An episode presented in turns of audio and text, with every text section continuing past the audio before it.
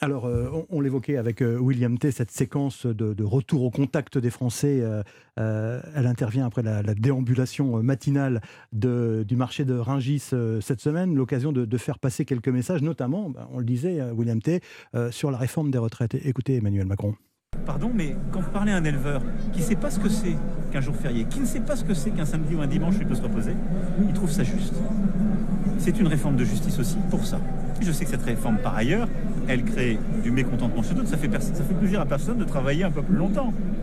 Donc je sais qu'il continuera à y avoir des contestations. Je dis aussi que c'est un chemin qui rapproche les situations. Alors certains lui avaient euh, reproché, Emmanuel Macron, son, son, attitude en retrait durant le débat parlementaire sur les retraites, laissant les ministres prendre les coups, assénés par euh, les oppositions. Cette fois, il s'engage, William T Oui, oui il s'engage. Après, je, je, serais, je serais partagé. Il y a des bons points et des mauvais points.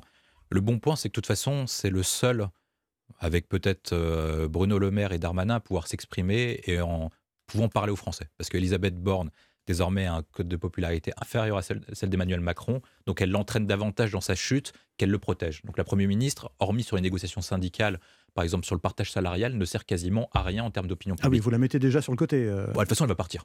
Elle va partir, tout le monde le sait. Enfin, son, sa carrière est terminée. Enfin, tout le monde le sait. Elle, n'a pas, d'utilité. sa cote de popularité est de moins de 30 oui, au bout d'un an. pour ça qu'elle C'est-à-dire qu'elle suit à peu près. par le président. Elle suit à peu près le même chemin qu'Edith Cresson, Jean-Pierre Raffarin, etc. Si Emmanuel Macron ne prend pas d'initiative, c'est son propre quinquennat qui tombe en jeu. Donc je pense qu'il ce sera un autre débat, mais en tout cas, mm. je pense qu'il n'a pas le choix. Ensuite, après, s'il envoie son ministre du SOP, du SOP est affaibli par les différentes affaires, donc il ne peut pas envoyer du SOP. Bruno Le Maire et Darmanin ont des objectifs présidentiels et ne voudront pas porter un, un, projet qui est dit impopulaire. Prendre des coups prendre des coups. Donc du coup, il n'a pas le choix en fait de pouvoir s'exposer. Donc c'est pour ça que je pense que c'est un point positif qui s'engage dans la mesure où c'est le seul à pouvoir une aura au-dessus de, celle des ministres capables de s'exprimer. Le point négatif, c'est par rapport à ce que je disais précédemment, c'est que par rapport aux trois France que j'évoquais, en fait, lui, son intérêt, c'était plutôt de laisser parler Martinez et Mélenchon, qui pouvaient être plus impopulaires que lui, et donc montrer à parler à cette troisième France du travail qu'en fait, les solutions proposées par ces deux personnes-là étaient plus impopulaires que les siennes. Et s'il s'engage il y a un risque que la réforme des retraites ne porte pas sur le débat. Est-ce que les, régimes spéciaux sont justes? Qui va porter davantage le coût de la réforme? Est-ce que ce sont les femmes? Est-ce que ce sont les travailleurs? Est-ce que, ce sont les travailleurs qui ans, c'est acceptable? 64 ans, c'est acceptable. Et donc, du coup, ça peut devenir un référendum anti-Macron. Et si ça devient un référendum anti-Macron, vraisemblablement, le 49.3 ne pourra pas être utilisé dans la mesure où ce serait une bataille contre sa propre personne. Et c'est pour ça que je pense qu'il y a quand même des limites. Et le problème, c'est qu'il n'a pas de ministre d'envergure capable de pouvoir porter cette réforme. Elisabeth Borne ferait une déclaration de politique générale, ça n'aurait aucun sens à l'heure actuelle. Benjamin Morel. On entend ce que dit euh, William T, mais elle va passer cette réforme. Ah, il faudra voir, hein, mais pour l'instant, en effet, je dirais que si je joue mon constitutionnaliste, les, cartes sont plutôt dans les mains du gouvernement. On a un gros enjeu qui était le passage à l'Assemblée nationale la gauche a fait, enfin la LFI en réalité, a mm. fait manœuvre d'obstruction de manière euh, assez peu intelligente, ce qui ne veut pas dire que l'obstruction n'était pas intelligente, mais la façon dont elle a été menée n'était pas forcément la meilleure façon. et euh, aujourd'hui, l'aspect théâtral des. Euh, voilà, puis grosso modo, en ne cherchant pas à diviser la majorité, c'est-à-dire qu'il aurait pu avoir une opposition intelligente avec une capacité à diviser la majorité, tout en finalement ne faisant pas voter la réforme pour en affaiblir et la légitimité et la constitutionnalité. Là, ça va arriver au Sénat il n'y a pas vraiment de surprise. Les grèves à partir du 7 vont arriver en fait à la fin de la bataille parlementaire. Donc les syndicats ont très très mal joué là parce que le gouvernement se trouve dans une situation où il a quasiment toutes les cartes en main. Vous pensez que, le 7 mars c'est trop tard que C'est trop tard. même s'il y a un blocage du pays, même si les raffineries mmh. sont fermées, même si euh, les gens font euh, la queue aux pompes à essence. À quoi ça sert en réalité de bloquer le pays? Ça ne sert pas à bloquer pour bloquer, ça sert à deux choses en réalité. D'abord, à faire douter la majorité. Il faut que votre majorité se fracture, c'est ce qui se passe mmh. sur la loi Savary en 95, sur le CPE. À un moment, le blocage du pays fait qu'une partie de votre majorité dit si on continue, on va dans le mur. Là, de toute façon, c'est passé à l'Assemblée nationale. Il y aura peut-être un vote final, ça passera peut-être par 49 à 3, mais en fait, l'enjeu à l'Assemblée nationale est passé. Bloquer le pays sur le temps long, ça permet également potentiellement eh bien, de lancer une situation où eh bien, vous allez pouvoir faire douter le gouvernement sur l'avenir économique du pays, etc. Quel va être le coût financier Là, le 7 mars, en réalité, bah, très très rapidement, on peut accélérer le calendrier de la réforme. Ce sera bientôt adopté au Sénat, il y aura une CMP, etc. Si le gouvernement veut aller plus vite, on vise évidemment le 26 mars, mais le 26 mars et une, date lointaine, on peut aller plus vite. Hmm. Donc en fait, c'est en effet extrêmement tardif et les enjeux politiques pour le gouvernement à l'Assemblée sont déjà passés. Donc sur ce côté-là, Si vous prenez la communication d'Emmanuel Macron tout à l'heure, elle est, je dirais, sur ce point-là assez efficace. Il intervient à un moment un peu d'entre-deux. Le texte est parti de l'Assemblée, il n'est pas encore arrivé au Sénat, donc il peut se présenter dans une sorte de parenthèse sur ce texte. Mmh. Et il dit quoi? Il dit pas ma réforme est bien, ma réforme est juste. Non, non, il dit simplement, de toute façon, cette réforme, elle est nécessaire et entre guillemets, elle va passer. Mmh. Si je suis sur mon quai de RER e et qu'il n'y a pas de train, j'ai deux façons de réagir. D'abord, la faute à qui? La plupart des Français vont dire pas la faute des syndicats, la faute du gouvernement. Deuxième élément, est-ce que c'est utile?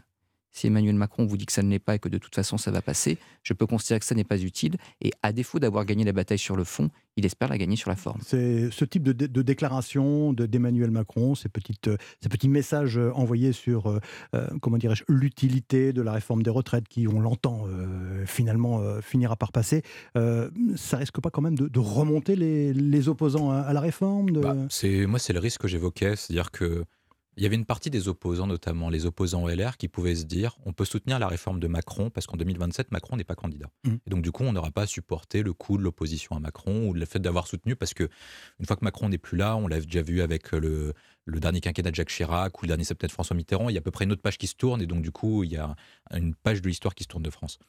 Euh, le, problème, c'est que s'ils s'exposent, les députés LR vont rentrer dans leur circonscription quand, lorsque le texte reviendra à l'Assemblée nationale, et eux pourront se dire eh ben, on ne soutient pas la réforme des retraites, on soutient la réforme portée par Emmanuel Macron. Et ceux-là, si par cas il y a une dissolution, auront peur de l'attitude des électeurs dans la mesure où ils ont été élus contre Emmanuel Macron. Mmh. Et donc ceux-là, est-ce qu'ils peuvent pas retirer quelques voix alors que ça se joue à quelques voix, ça se joue à moins de 10 voix, notamment avec l'attitude de Pradier ces derniers jours qui s'est fait virer par Ciotti? Est-ce qu'ils peuvent embarquer plus de députés LR pour voter contre la réforme? Je pense qu'il y a un risque.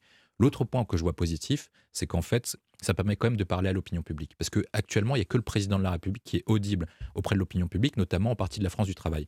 Quand vous prenez les agriculteurs, le marché de Rungis, la France qui se lève tôt, en fait, il est sur un logiciel très sarkozyste et mmh. donc réactive le clivage de 2010 de la France du travail contre la France du blocage. Est-ce que la France du travail acceptera de se faire bloquer par la France du blocage, ce sera un point. Est-ce que ensuite cette France-là acceptera de porter la, de supporter le coût de la réforme alors qu'on protège les régimes spéciaux, que la moyenne des salaires des retraités de la SNCF, de la RATP est beaucoup plus élevée que leur pension de retraite à eux mhm. Ce sera une autre question. Est-ce qu'ils vont pas, davantage poser la question sur la justice? Non pas est-ce que cette réforme est juste, mais est-ce que les France qui bloquent celle des syndicalistes profitent pas davantage du régime actuel que nous? On disait hier en, plaisantant qu'il avait euh, pris les, habits de Nicolas Sarkozy euh, à Rungis et qu'il prend euh, ceux de Jacques Chirac euh, au Salon de l'Agriculture. Benjamin Morel, le président de la République. Oui, alors il y a une forme d'idéalisation de Jacques Chirac au Salon de l'Agriculture parce que c'est vrai qu'en fait, il y a un switch d'image de la part de Jacques Chirac. C'est-à-dire que Jacques Chirac n'a pas forcément avant justement son premier septennat et cette mm. capacité qu'il va avoir incarné, cette image d'homme du terroir, etc. C'est plutôt un jeune loup hein, sous,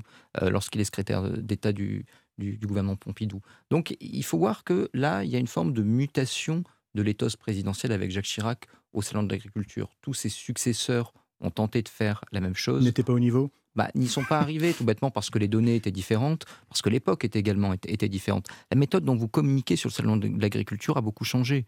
C'est-à-dire qu'aujourd'hui, vous avez les chaînes de télé en continu, vous avez sans cesse des caméras qui regardent le président de la République, et vous avez euh, Twitter et les réseaux sociaux qui font que la moindre petite gaffe, la moindre petite interpellation, etc., va être retweetée, etc.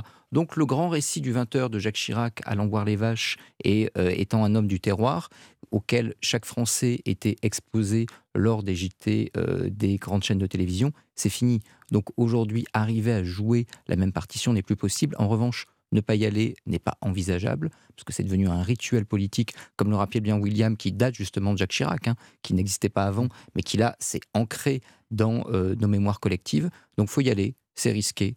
Il y a peut-être un peu à gagner en termes d'incarnation, mais il y a surtout beaucoup à perdre, et il faut faire le job.